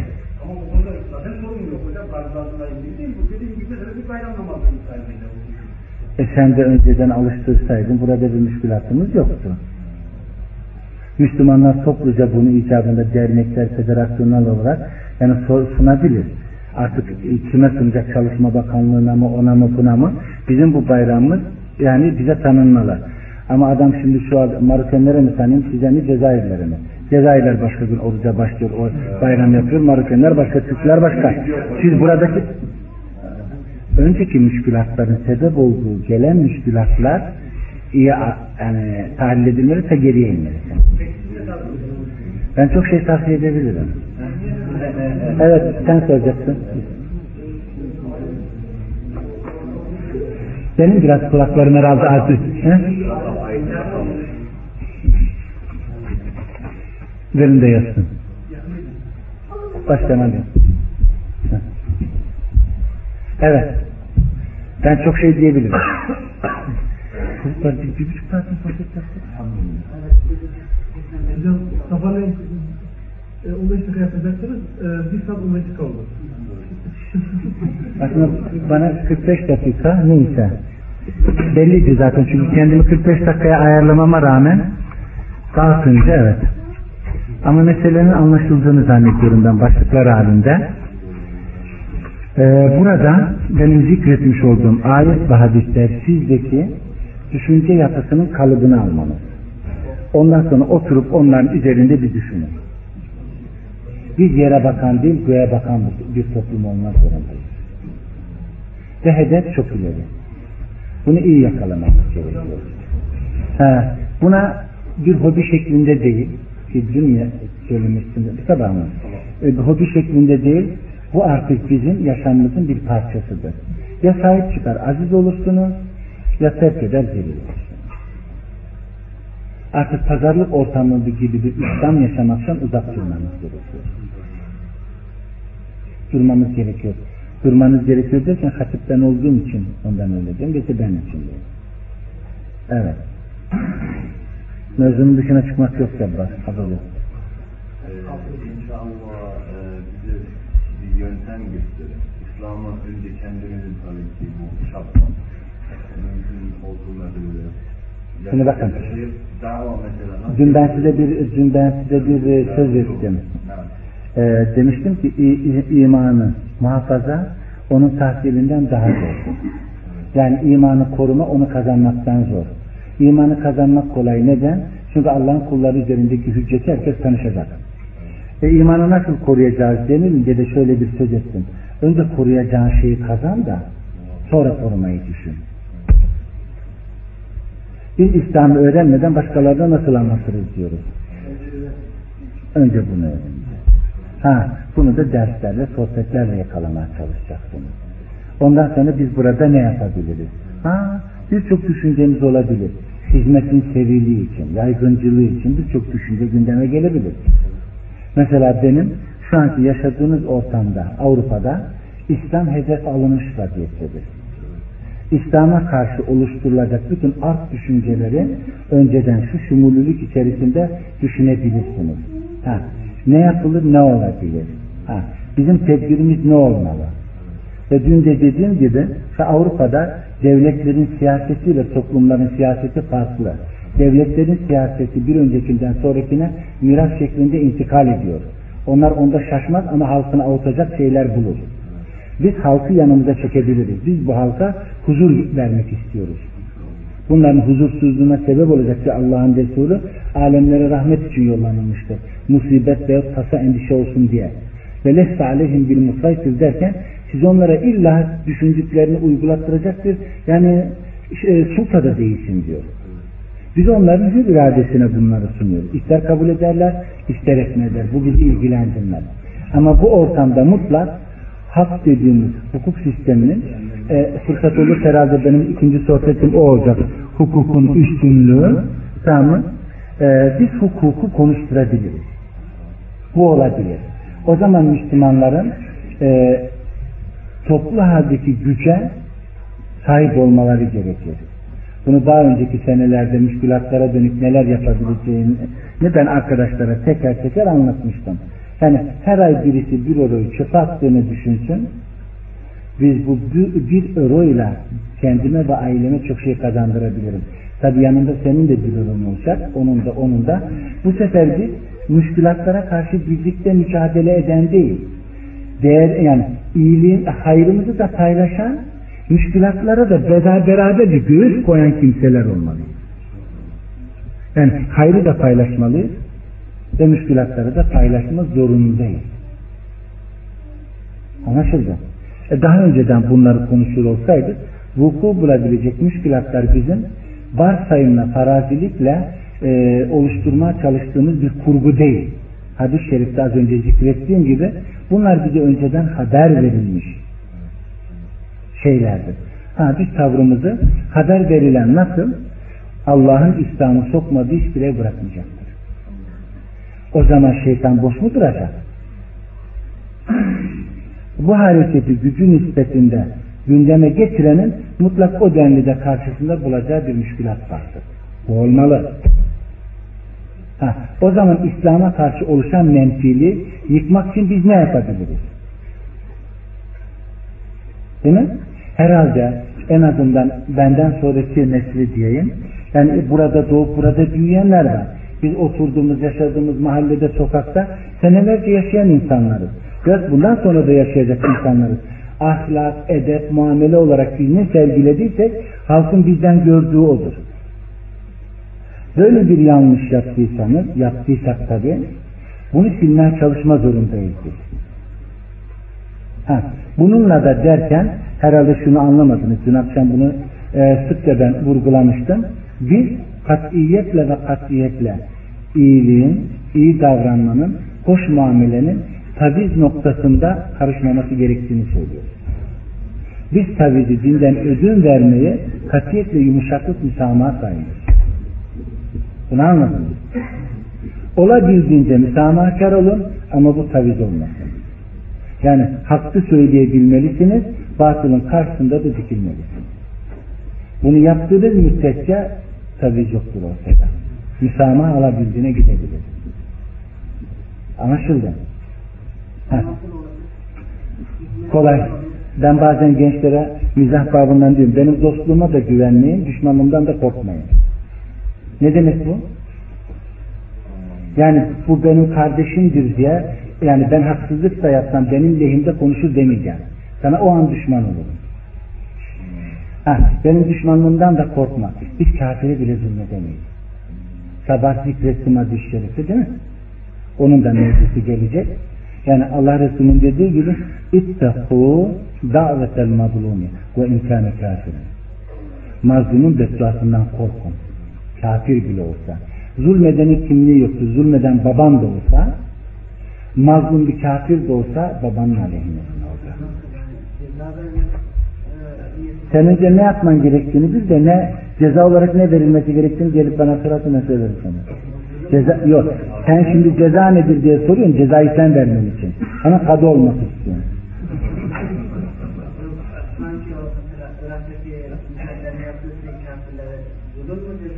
Mektebet İman diye bir kitabı vardı. Oraya gelen farklı çocuklar vardı Şia. Birisi dedi ki Yahudileri dedi Filistin'den çıkaracağız. Sen git dedim Fas'taki Yahudi'yi çıkaralım. Bırak git Fas'taki Yahudi. Filistinler yani Filistin'deki Yahudileri çıkarır dedim. Sana hiç ihtiyaç veriyor. Sen git Fas'takini çıkar. Sen burada adam olma. Irak'ta sahibine bırak. İbn-i Teymiye'nin bir Muhammed bin Abdülvahab'ın. Evet, tamam. Türkçe'de var mı?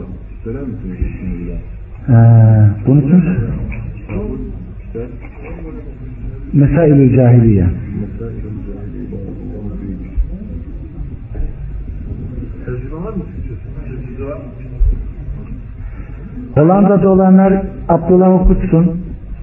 Almanya'da olanlar da Ebu Mistat okutsun. Oradaki olanlar. Bitti mi?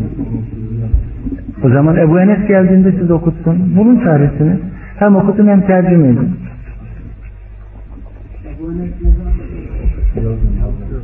Yazın geleceksiniz. Ulaşamadım kendisine. Bu mevzu soru var mı çocuklar? Evet.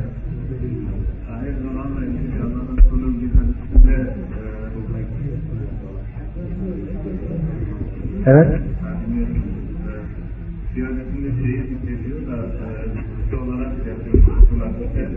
İşte e, o zaman Allah e, o insanların kalplerinde olan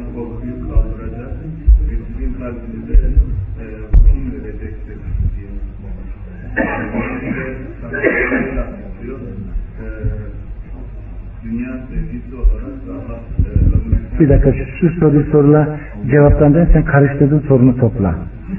Çünkü darmadağın ettin. Ee, intihar komandolarının ahiret durumu nasıl olur? O intihardır adı üstünde. Akıbeti şu an beni ilgilendirmiyor. İntihar haramdır. Bu yanlışlıkla şehadete gittiğini değil, yakına gelene kadar bunun adı intihar komandolarıydı. Ama adı biraz çirkin olduğu için değiştirdiler, kodladılar şehadet saldırısı diye.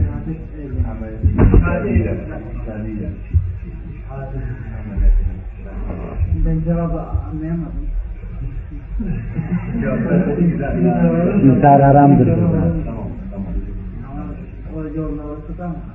Haramdır. O, aynen toplumun fıttırık yaşadığı gibi alimler de fıttırdı şu an.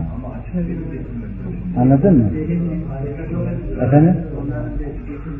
Şimdi bilmiyorum. İntiharın haram olduğuna dair Bukhari'de Müslüm'de hadis var. Hem de Hayber'de intihar eden birisi. Efendim? Şimdi fıttırık yaşama derken biraz garibimize gitmesin. Bu top, e, defaatle bunun örneğini verdim. Bu toplum e, birçok müşkülatta bunalımda. Yani maddi sıkıntı çekiyor, Boğaz Köprüsü'nden aşağı sallıyor kendini. Adam maça gidiyor, döner bıçaklarıyla gidiyor. Bir kız seviyor, karşılık vermiyor, Boğaz Köprüsü'nden sallıyor adam. Komşusunun köpeği kendi köpeğini boyuyor, çekiyor tü- tüfeği, köpeği vuruyor, komşusunu da vuruyor. Adamın gözlerinin önünde çocuğu öldürüyor. Başka yapacak hiçbir şey yok. Adam sıktırıyor. Yani bu sefer kimse yardım etmeyince Müslümanlar bakıyor. Herkes Filistinler silah bıraksın diyor. Filistinlerin elinde taş var silah. Yahudilerin elinde ateşi bırakacak da birisi onların bırakması gerekiyor. Bu çaresizlikte ne yapıyor? İlim ehli de sıktırıyor. Başka çare yok. Taktığı gibi dinamitleri yallah gidiyor. Başka çare yok. Ne yapacak? O da caizdir bu diyor. Sıktırıp fetva veriyor.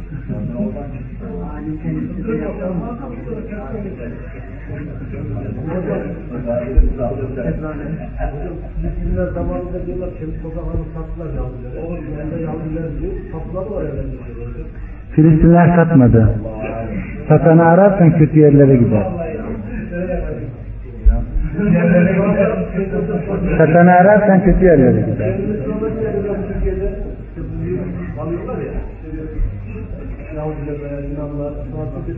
Evet.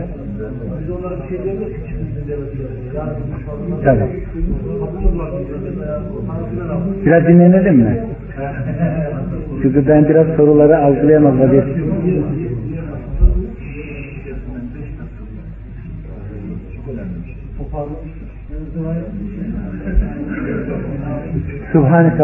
Ve bihamdike eşhedü en la ilahe illa ente estağfiruke ve etubu ileyk. Ben sabah namazında da sonunda da sohbet ettik ki uyumadık.